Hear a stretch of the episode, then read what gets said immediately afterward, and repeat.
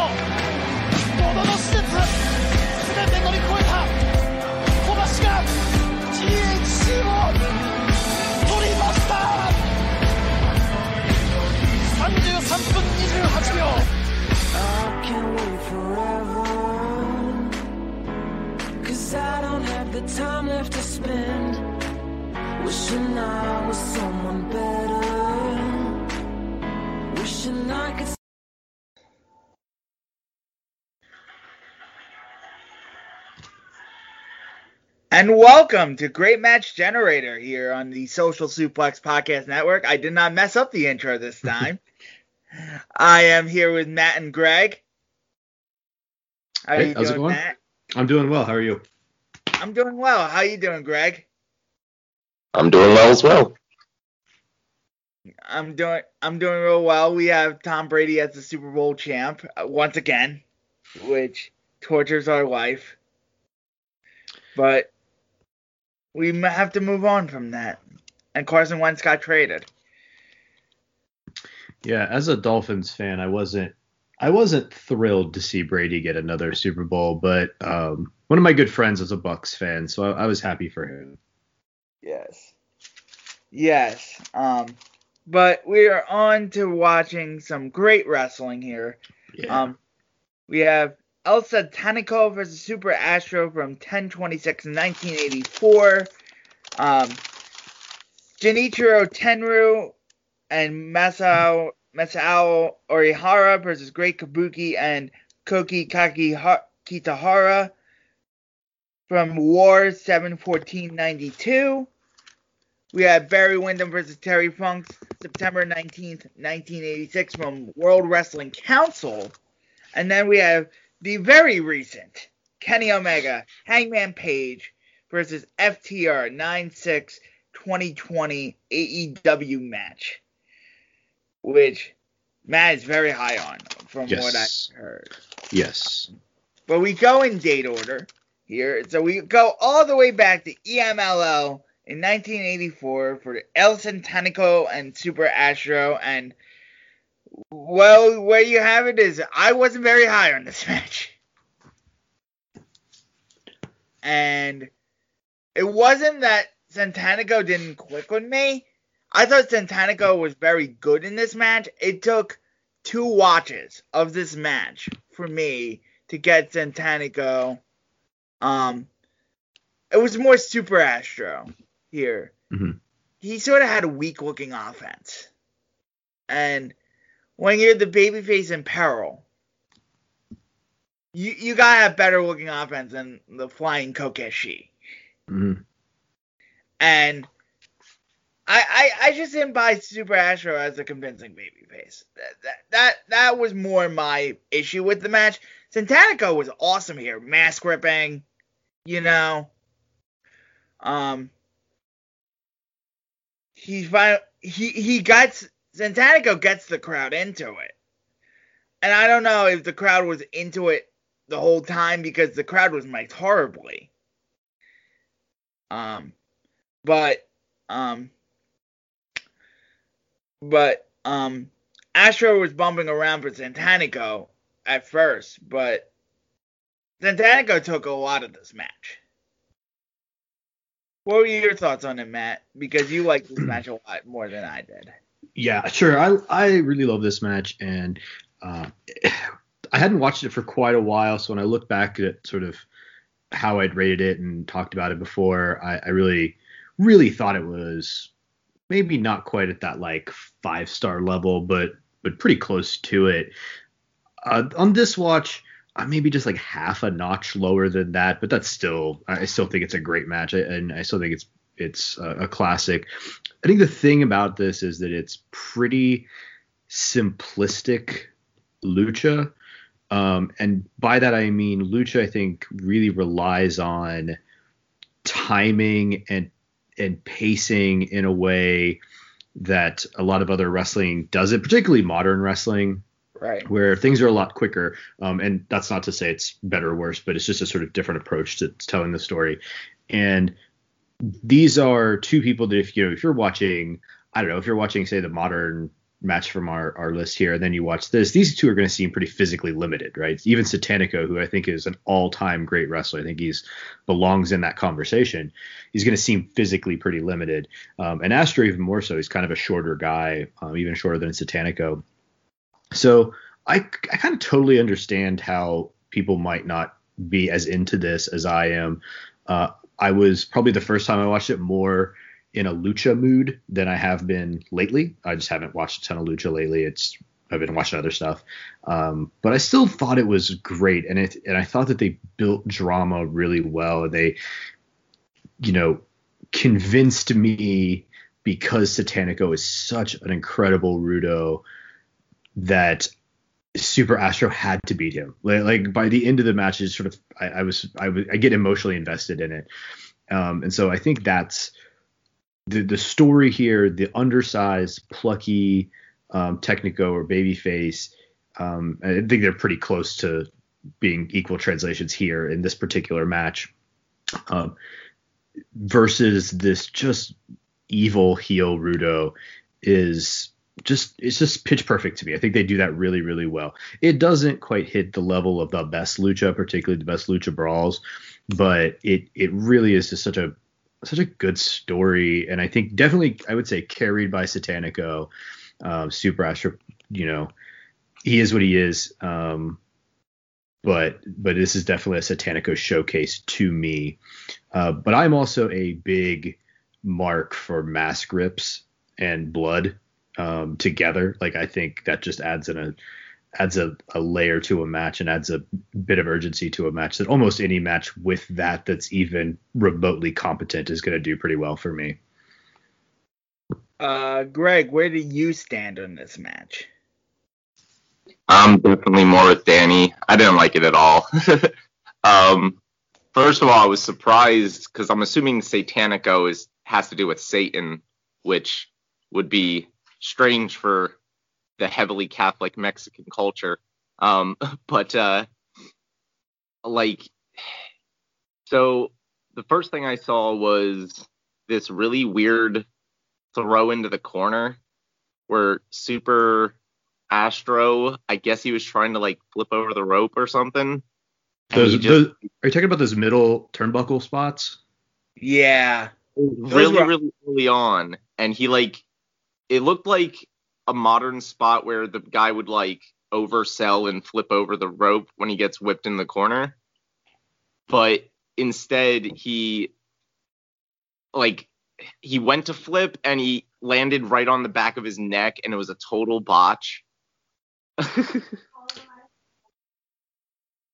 Or, I don't know. Anyway. I don't think it was. I think I think that's what he meant to do.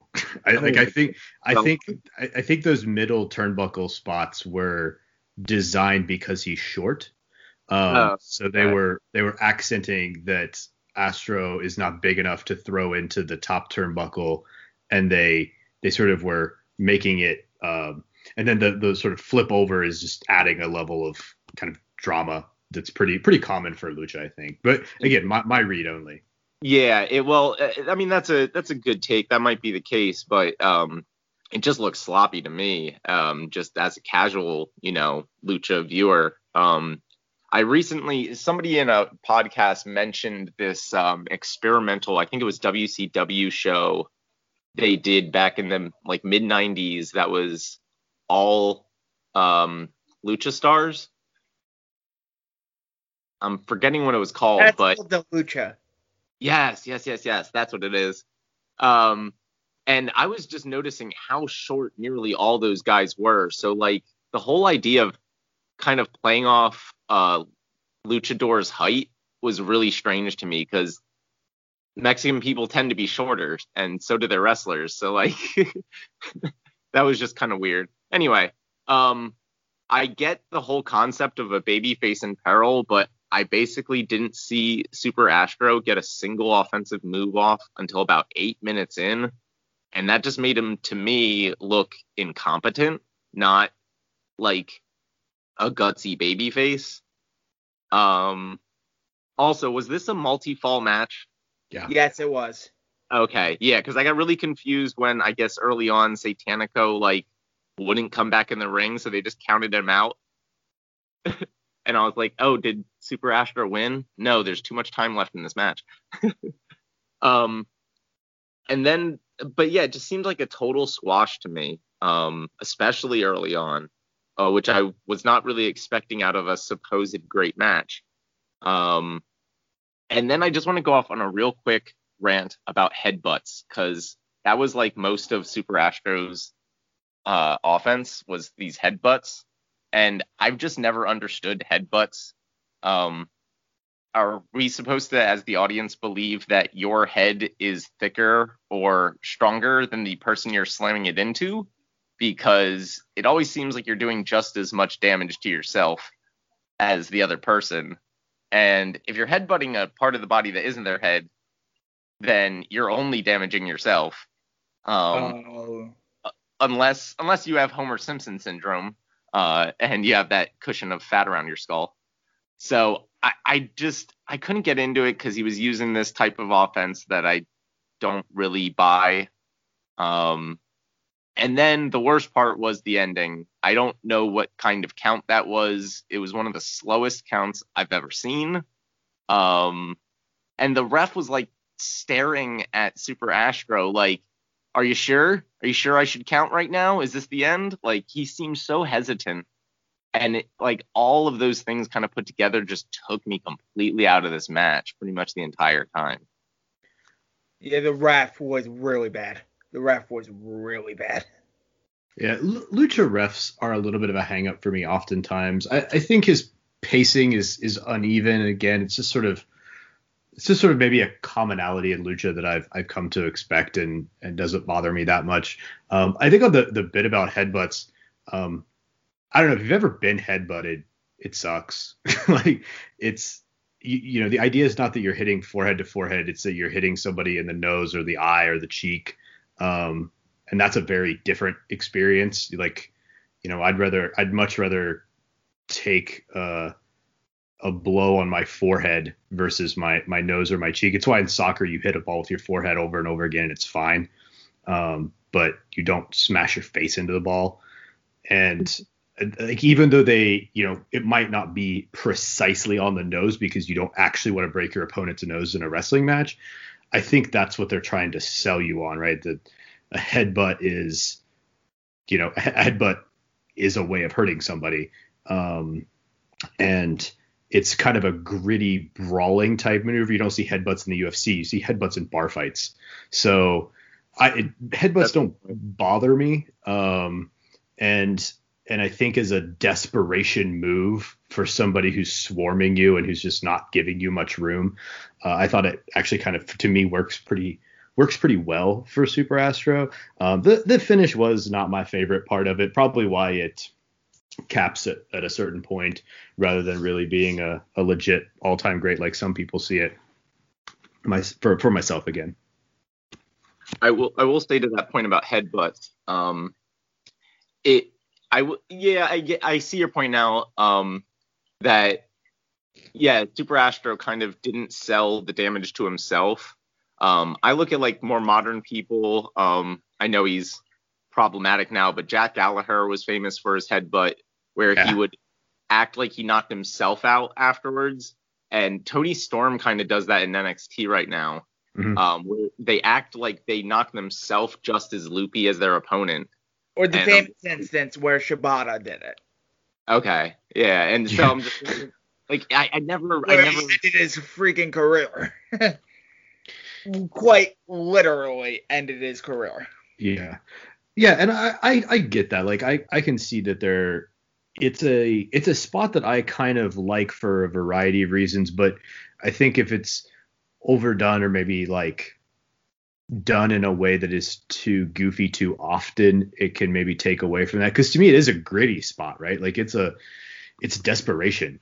Um, like when Shibata and, did it at that Sakura Genesis match.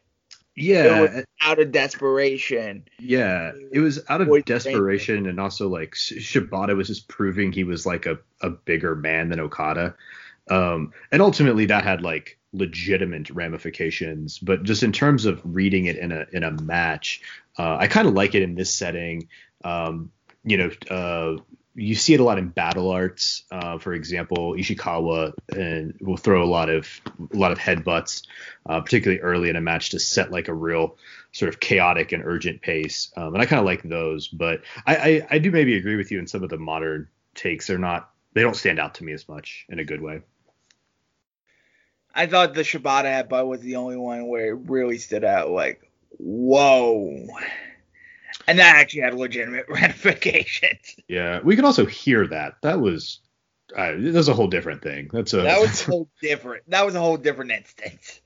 Maybe the Ishii headbutts. Yeah, he throws he throws some pretty wicked headbutts too.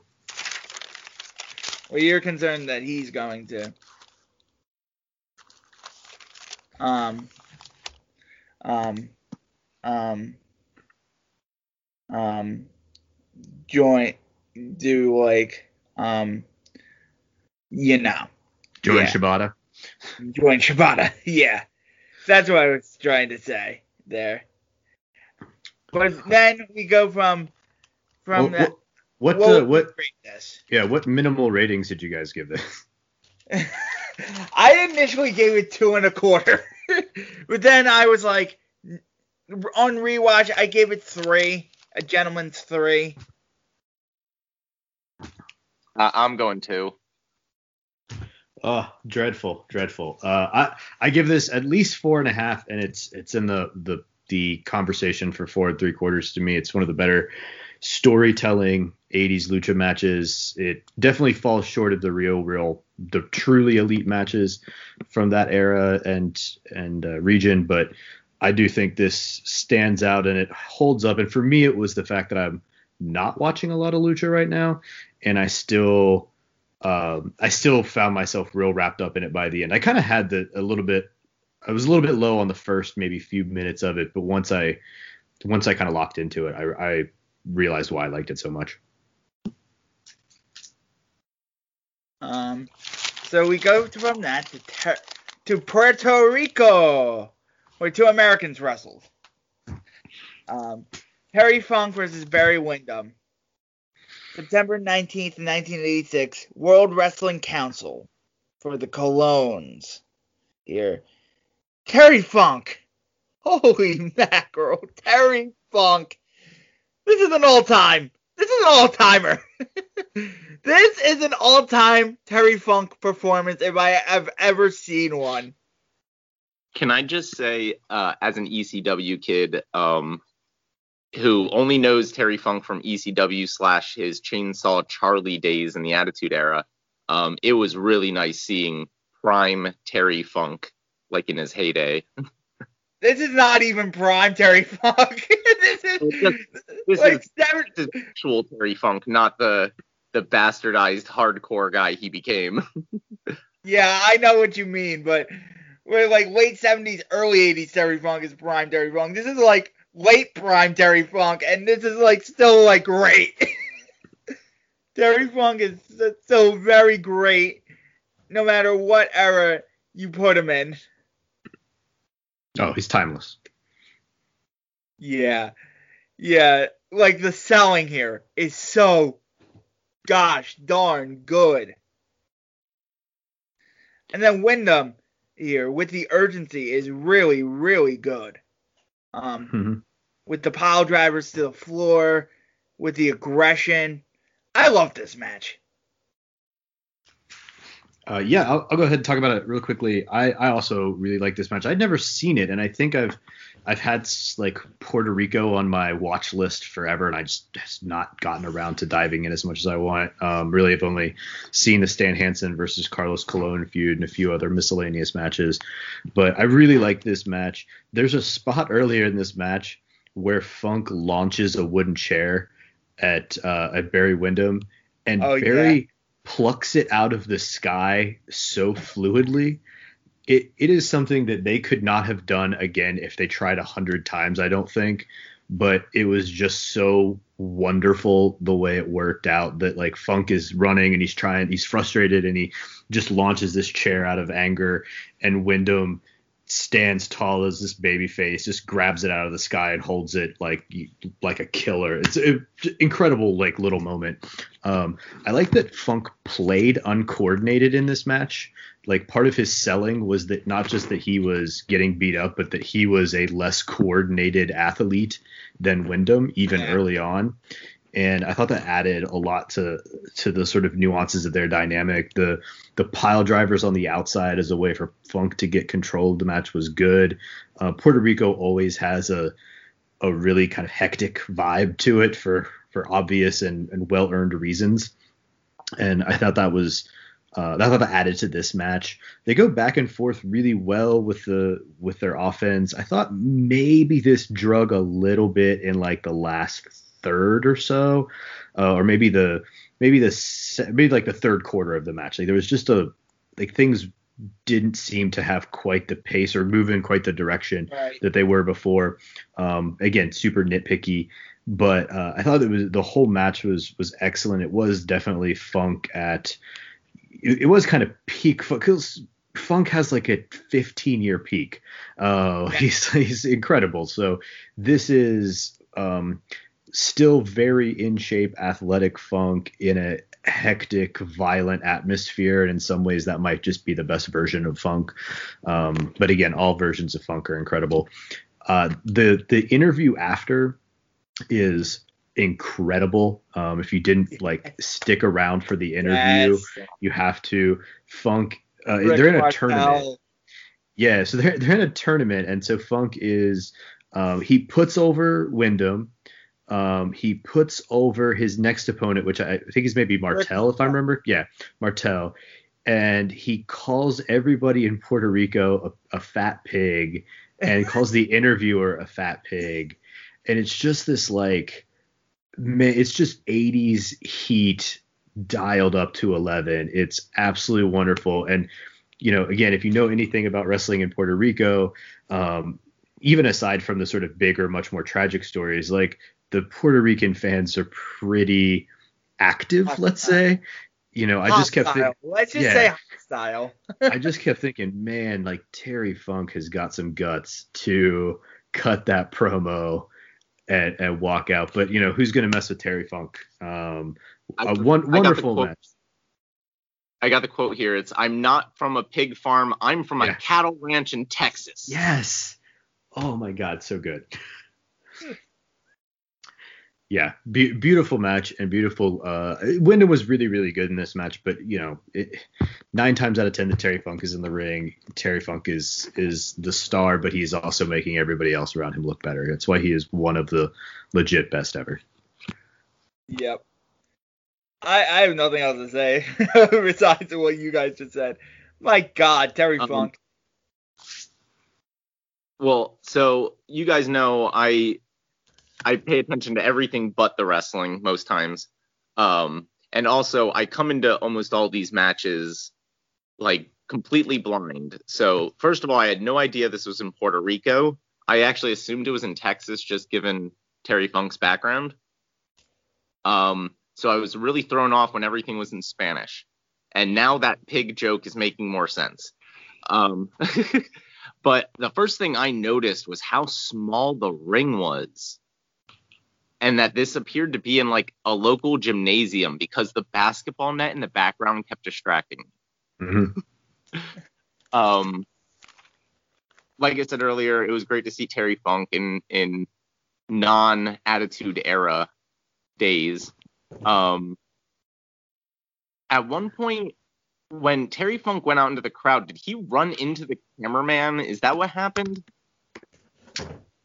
I can't remember. That sounds familiar in the match. I kind of watched these about a week ago, so Okay. Um, yeah, there, there's a point that I just thought was so funny. He gets like whipped into the corner and he yeah, I watched this yesterday. Yeah, he gets whipped in the corner, get runs into the cameraman.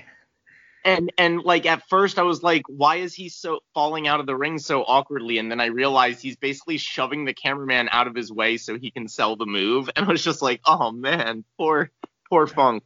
Um, but then uh, yeah, so he goes out into the crowd and uh.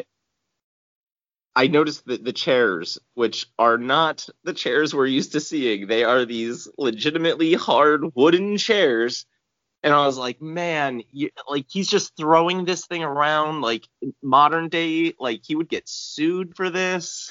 um, but yeah, the, like you said, the spot where he picks the chair out of the air, I was just like, wow, that is so cool. Um, I would say the one thing that kind of just briefly took me out of the match. Um, uh, sorry, people are texting me.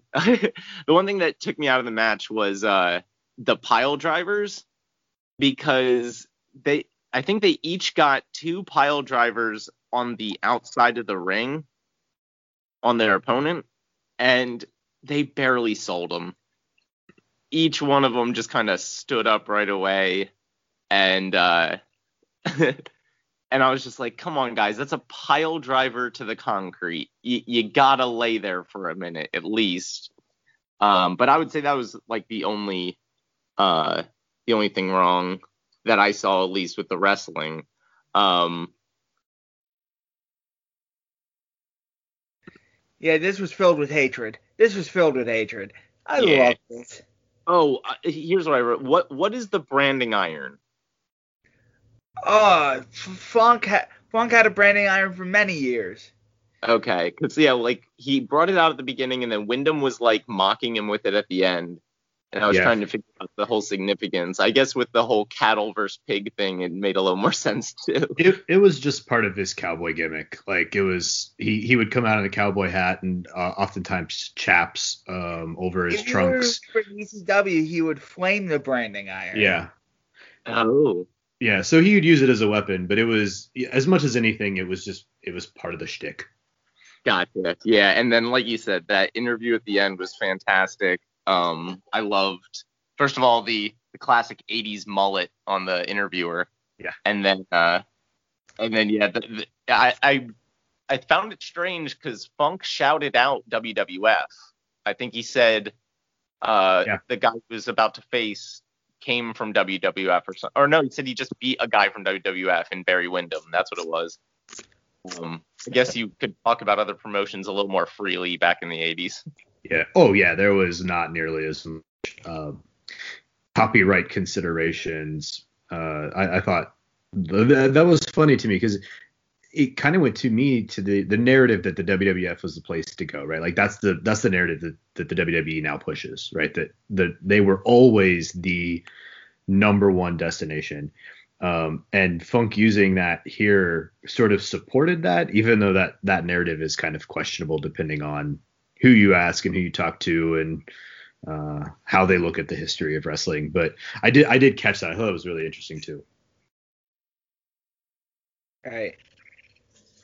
Ratings on this match. Four stars, baby. This was Nice. awesome. Uh, I'll give this four and a quarter actually, and I will. It's four and a quarter match if you include the interview and think of it as like a unit of wrestling more broadly. Oh Um, yeah. I Yeah. might give it four and a half because that interview is uh, it, it is a type of interview that does not and probably cannot exist anymore. But Oh, man, I no. love it. No. Terry Funk would get canceled. Greg. Uh, I'm also going for yeah, for all those reasons. Uh, it was it was a lot of fun. Now we go from that to men. Here.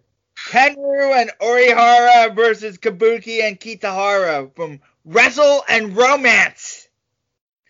That's what war stood for. Wrestle and Romance. 71492 and man, I love this. This was stiff. This Yeah. was stiff. Yeah, can you just real quick talk a little bit about this because I had never heard of War before, and I think I saw in the description this was the debut show. I think this was the debut show. I think If you're a woman over 40 dealing with hot flashes, insomnia, brain fog, moodiness, or weight gain, you don't have to accept it as just another part of aging. The experts at MIDI Health know all these symptoms can be connected to the hormonal changes of menopause. And MIDI can help with safe, effective, FDA approved solutions covered by insurance. 91% of MIDI patients get relief from symptoms within just two months. Book your virtual visit today at joinmidi.com. this Matt, correct me if I'm wrong. If this if this was the debut show, Um, I th- I think so. one of Hold the on a early shows. second. One of the early shows, definitely. Um, yeah. It starts in '92, so I I, I think it is. Uh, but it, I mean, yeah. Regardless, it's one of the early ones. Yeah, it starts in. Um, Yeah. I think Yeah. I, I believe it is. I, I don't want to. I don't want to spend too much time trying to It look was the this up. successor to SWS, which was Super World Sports. Um, it was founded by Genichiro Tenryu. That might have explained the terrible production quality because that 86 match looked a heck of a lot better than this 92 one. Uh, oh, that this one was a um, this one was the um, this was definitely shot by a fan. yeah, I think uh, this this might be a fan cam. Um, because it's only. We only get the one, the one hard cam shot, right? There yeah, we only get the one hard cam shot. There's no cuts. Yeah, so this one is definitely um definitely a fan cam. Uh, I can and I don't remember. There's no commentary, was there? I can't. Again, I can't. No. Um, oh, no I- commentary. yeah, I just sort of assumed it was a it was actually pretty high quality fan cam. Yeah, yeah. G- given you could see the the date, it was clearly done on a, like a camcorder in the 90s, early 90s. So yeah, I guess from that perspective, it was good, but compared to all these others, it was sure. utter trash. Um, like especially because it comes right into I think that was Kabuki's entrance, um, which was really cool by the way because he has this chainmail he- helmet and nunchucks and he's spitting out the red mist. Have you ever Um, seen the Great Kabuki before? This. I haven't seen him wrestle, but I, I've heard of him. He's the only one in this match I've heard of at all. Um, like I've seen the pictures because he's got the cool makeup. Uh, but yeah, I, I like the entrance. I just wish I could have seen it better because it was almost entirely black.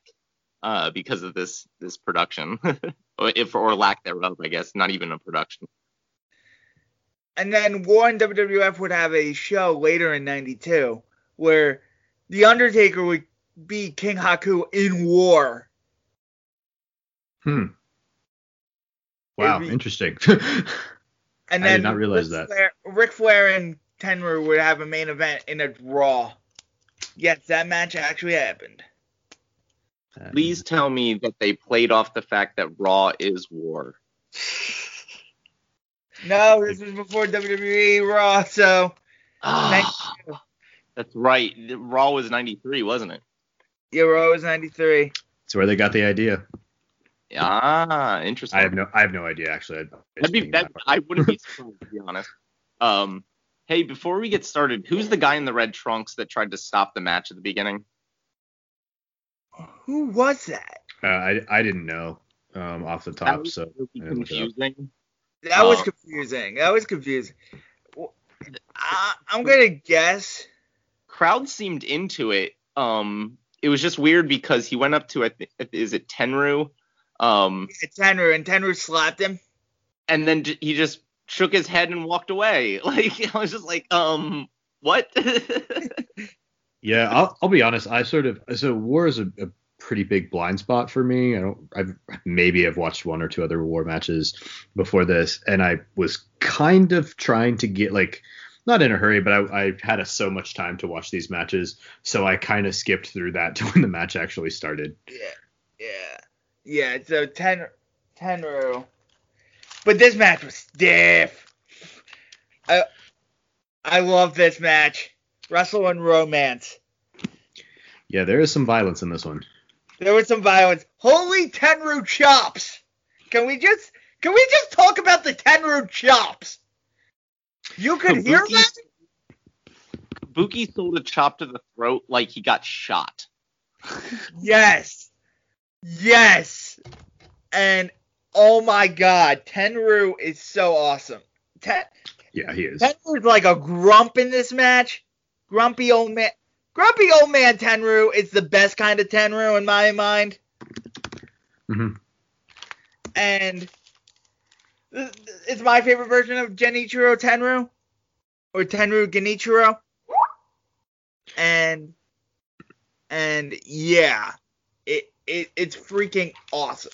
This match was awesome. Yeah. Uh, Greg, you want to go first since I went first on the last two? Um, sure. Uh, I'm just looking through here because my my first thing was just being confused about the guy in red.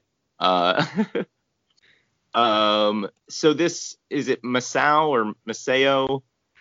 Um, Masao. guy.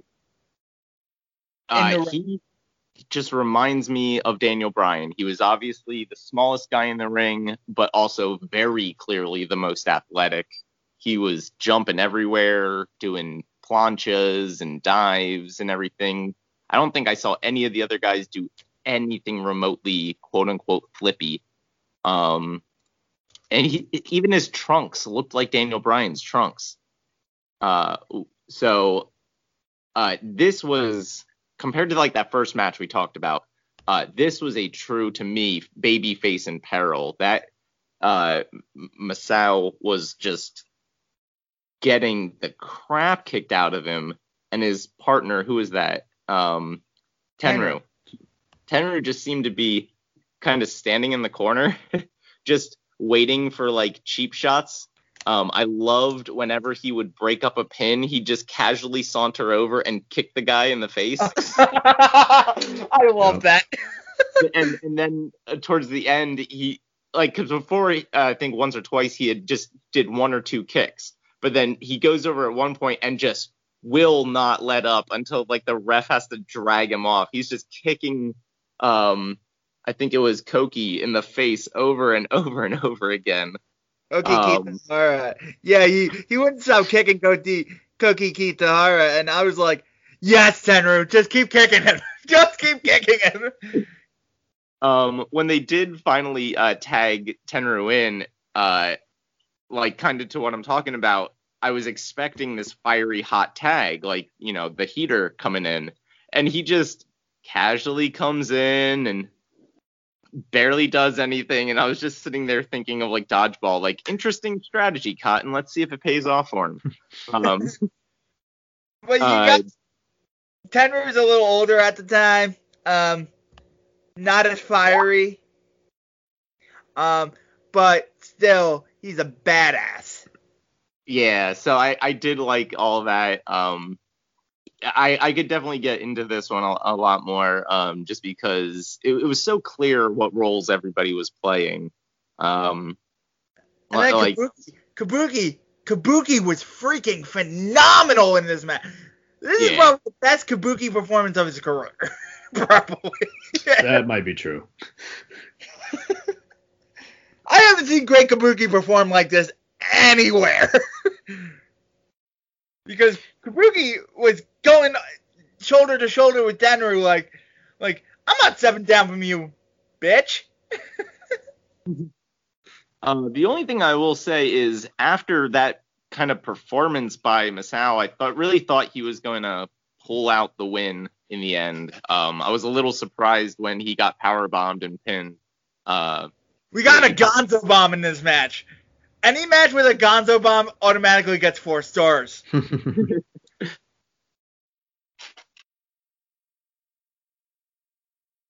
So, yeah. Matt, what were your thoughts on this match? Uh, yeah, I really, I really like this match. I sort of agree with Greg. I think the dynamic is is really what puts this match over the edge. Or at least that's how I was, um, how, what I was hearing from Greg.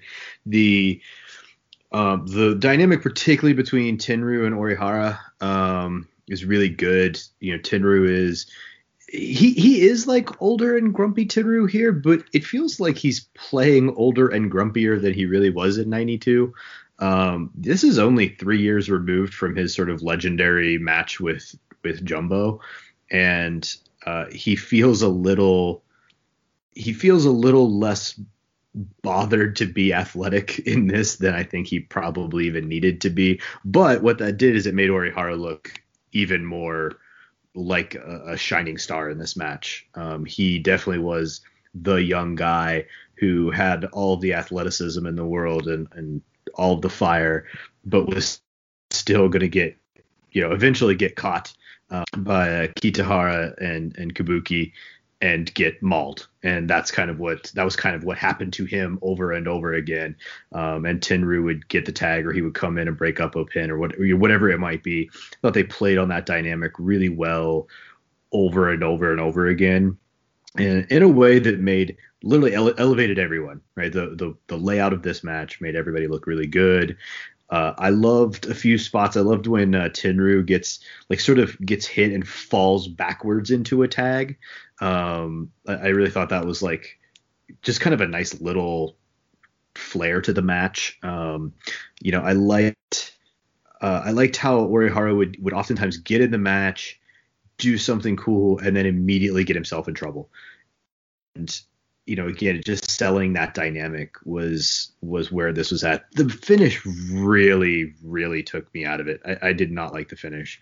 I thought it was, I thought it was abrupt, and I thought it was a little bit um, lackluster for what they'd been building to. It really didn't feel like the correct punctuation mark. What's that? it was very anticlimactic. Yes. Yeah, yeah, it it, was. it was just the wrong punctuation mark to me, right? Um, so I I thought the match itself won me over slowly, like a little, like right at the very beginning. I was like, this is this is good. I like this. It's you know nothing right at the top made me think this is an all timer. It won me over slowly, and then um, it abruptly ended.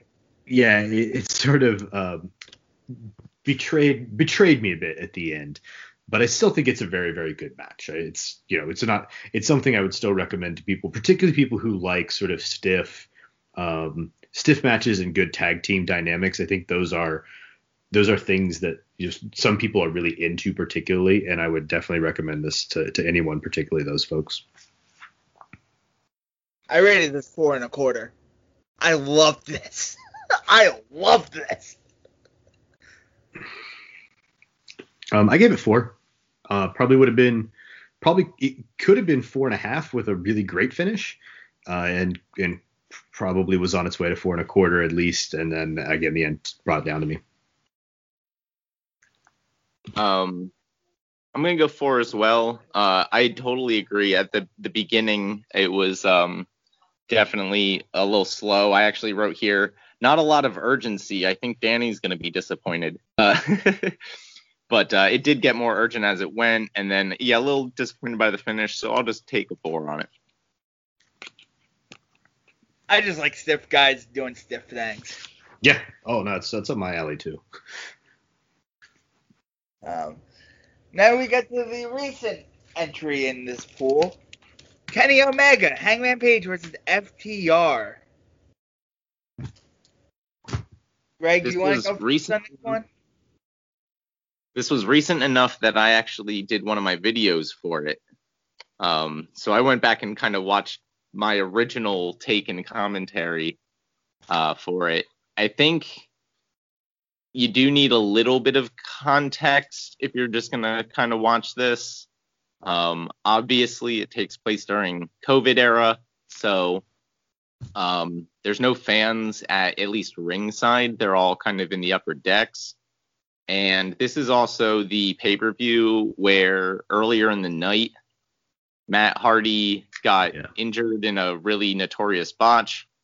And um, this pay per view had been built up brilliantly, and everybody was so excited. But when that botch happened, you could feel the air just get Mhm. sucked out of that stadium, and it really ended up impacting this Yeah. match. Yep. Um, but what was interesting is going back and kind of watching it out of context in a way, like without that whole incident to kind of sour me on it. I liked this so much better the second time Yep. around than I did that first time because I was still so concerned for Matt watching it live that yeah, it was definitely better to go back and watch it a second time. Now that you know in hindsight Matt Hardy's okay and he's wrestling on Dynamite this week, it's like, oh wait, this match was freaking awesome. Mm. Yeah, I'm the high person on this, or at least I have been for a very long time since it happened. Uh, it, Greg's right. Like the it, the entire context is sort of uh, really hindered by the Matt Hardy thing happening. Um, I think two matches before. I think the the women's title match was between the two, but still, the whole the whole show was sort of just drained of its energy. Uh, empty arena. Yeah, and the commentary team is awful in this match. Like it it's so frustrating. Um I think Excalibur does a good job to try to get the details that they're implementing into the match over. Um JR to me did not have a great night and I think he missed some really big things in this match.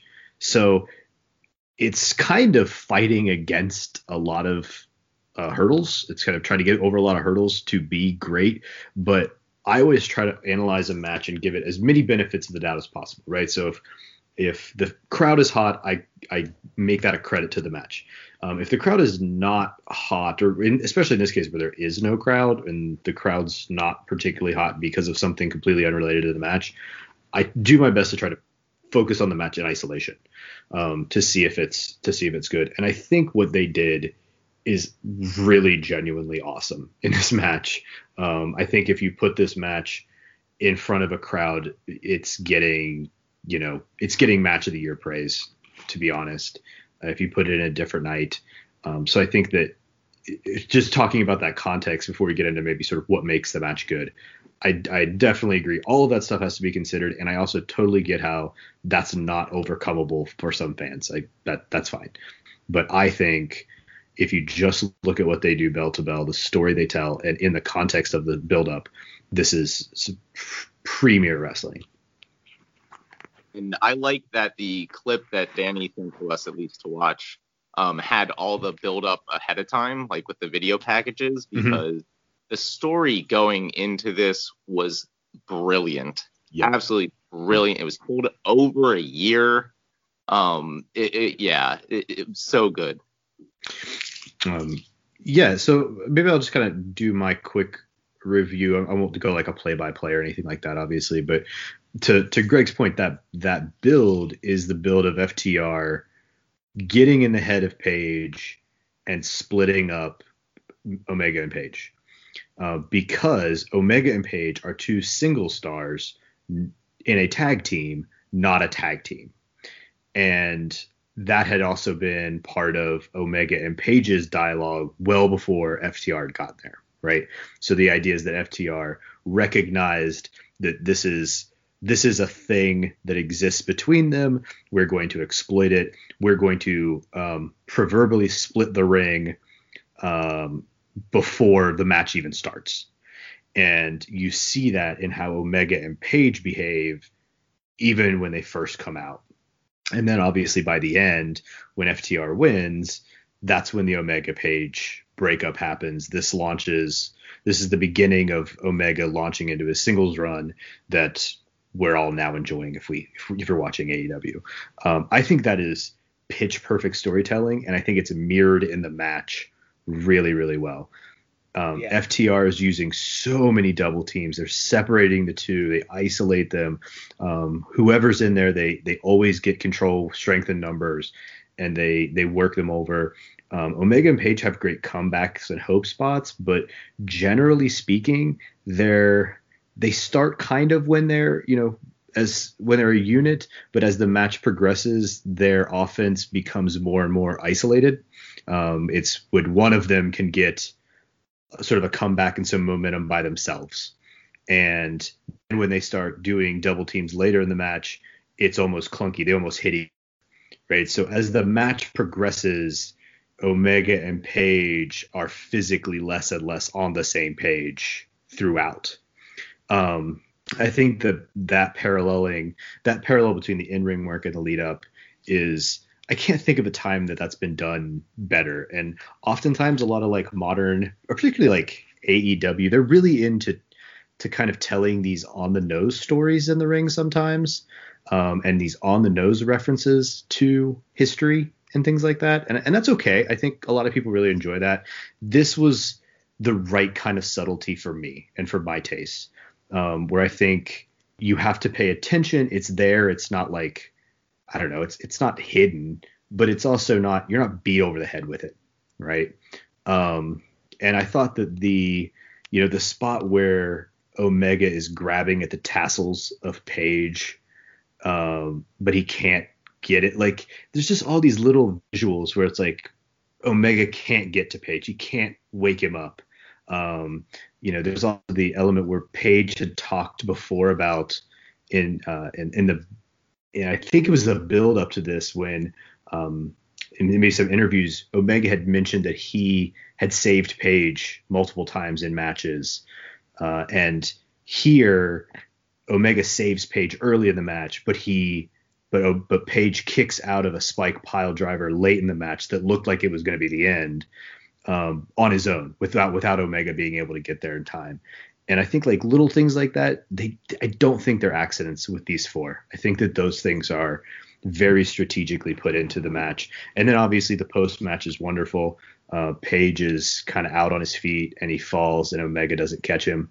Uh, Omega lets him fall and then Omega walks out of the ring. And that's like, man, JR missing that call is is kind of the most unforgivable forgivable thing uh, I've ever seen a really good announcer do.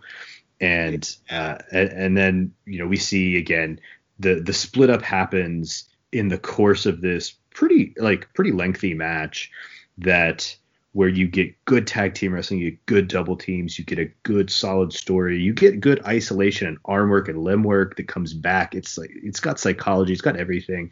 Uh, again, I think if this happens in a different context, people are on board with it, and I think it's a match that's going to age well and, and be considered one of the better empty arena matches and one of the better empty arena matches that will translate over time. I think some of the matches that even maybe even I like more, I don't know how well they'll translate in five years. Um, I think this match is timeless. Yeah, I agree. Um, um, I agree with all the points that Matt made here. Um, with with in terms of the the urgent arm work and the urgent leg work in the match and I good psychological wrestling and a climactic hot tag sequence, very good tag team work. Um, it's it, it seems like FTR just dissects Omega and Page to the point of no return. Um, this is definitely a top ten match in AEW history, in my mind. Um, I gave this four and a half stars. Very good. Nice. So to Matt's points, I think uh, with the commentary, you know, I I try to give him the benefit of the doubt watching this back that JR especially was probably, uh, excuse me, uh, was probably distracted thinking about Matt and everything. So, uh, but yeah, he did not have a good match, let alone a good night. Um, I thought FTR's heel work was amazing. Uh, kind of to your point, like using the ref distractions, the manager interferences, the quick tags, all of that was awesome. Isolating not only opponents but opponents' limbs, like Yeah. just all kinds of isolation was great. Um, yeah, to your point about the double teams, FTR was hitting them everywhere, whereas then you see the the, the infamous spot Hangman and Kenny miss the V trigger buckshot combo, and Hangman almost gets hit in the face, uh, or I think he does get hit in the face. Yeah. Um, and uh, yeah, like like you said, uh, with Omega always saving Page, it took two Spike pile drivers to beat him. Mm-hmm. Um, he puts on a great performance, and yet Kenny just freaks out. And oh, going back to the very beginning, I love that they came out of the two different tunnels. They Mhm. didn't come together, and they didn't even come out of the same like tunnel just separately. They literally came out of two different tunnels. Like Yeah. that's how divided they are at this point. Um, and then the whole post match thing is just so good. Um, again, it, it's even better with context because uh, if I recall, uh, a few weeks prior or whatever uh, was when Page had teased doing a buckshot to Kenny, and so Mhm. here Kenny teases hitting Page with a table after refusing to console him, and then he just storms to the back. He storms past the Bucks. He's complaining like, after all I've done, after all I've done, blah blah blah Mm-hmm. and then he gives that ultimatum to the Bucks. You're basically saying you're either with me or with Page, and they don't get in the car. And that is literally set up everything that we're watching right now on AEW because essentially they didn't go with Pay or with um, Kenny, so Kenny went to Don Callis, and that Mhm. he became the cleaner. He wins the title. Now he's trying to collect all the belts and he's being kind of wishy-washy with the Bucks, which goes Mhm. all the way back to when they didn't go with him here. Like this, and not only at a year of build, they're gonna get another year of story out of this. It's Yeah. so Yeah. brilliant how, how they do it's this. It's so brilliant how they just get more nuanced storytelling out of years of build. Yeah, I, and that's the thing that really frustrates me about like sort of modern wrestling discourse. This idea that like there's no storytelling, there's no, um, there's no drama. Like this is dripping with detail and careful planning years out. Like you know, I I think we're gonna get this Page and Omega dynamic playing off of this arc and this moment particularly for years. Yeah. And I just I, I you know AEW has its misses. It, it is not a perfect company by any stretch of the imagination, but this stuff was some of the best storytelling I'd seen in wrestling in ages.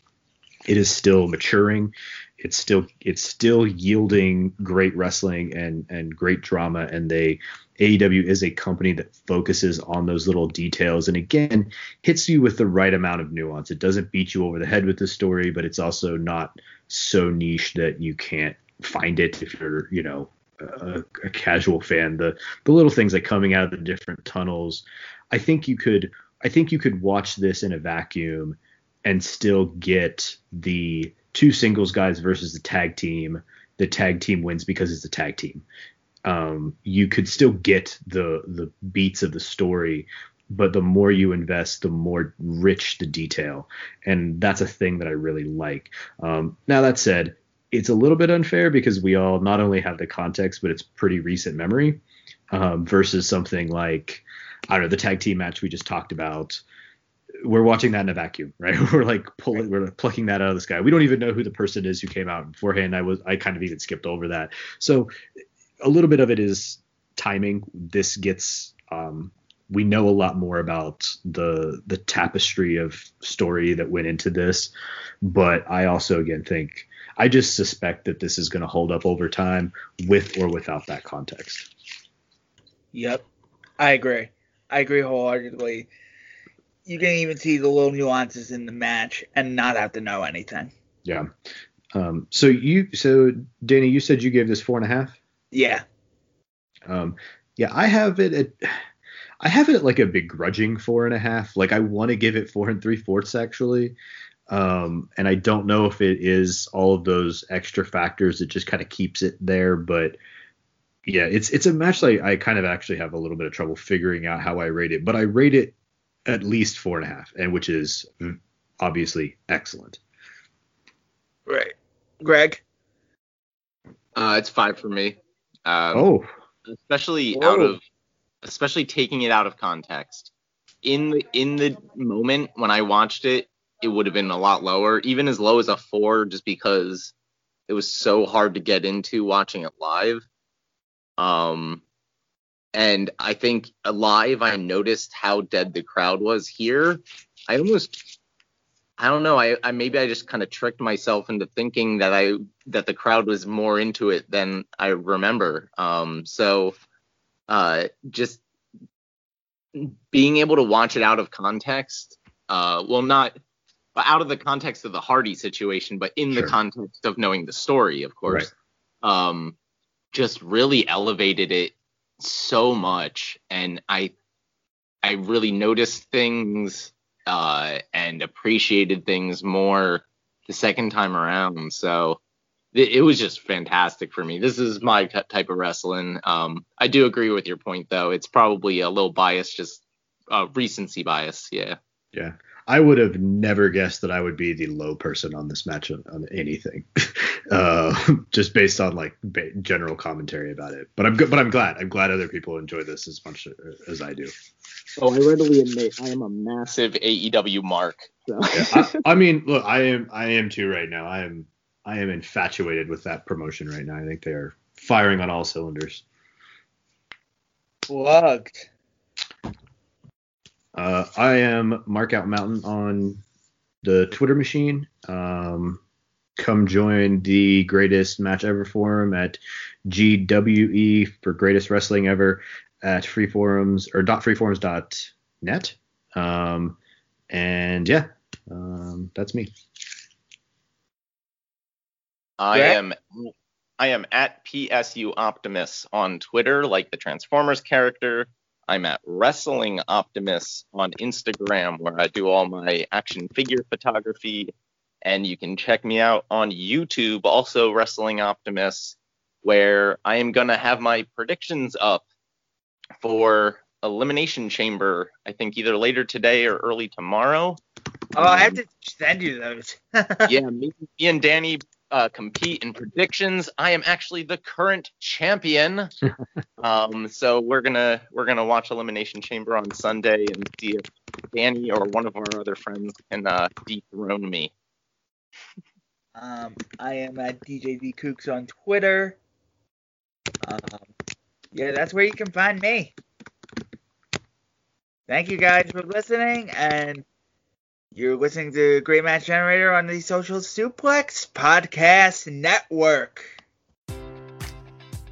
Enjoy all your favorite sports like never before at BetMGM. Sign up using code CHAMPION and receive up to $1,500 back in bonus bets if you don't win your first bet. When you register with BetMGM, you'll get instant access to a variety of parlay selection features, live betting options, and the best daily promotions in the business. And with BetMGM at your fingertips, every play and every game matters more than ever. Remember to use code CHAMPION and receive up to $1,500 back in bonus bets if you don't win your first bet. Place your money line, prop, or parlay bets with the king of sportsbooks today. BetMGM and GameSense remind you to play responsibly. See BetMGM.com for terms. 21 plus only. Virginia only. New customer offer. Subject to eligibility requirements. Rewards are non withdrawable bonus bets that expire in seven days. Gambling problem? Call 1 800 Gambler. Promotion. Promotional offer not available in Washington, D.C.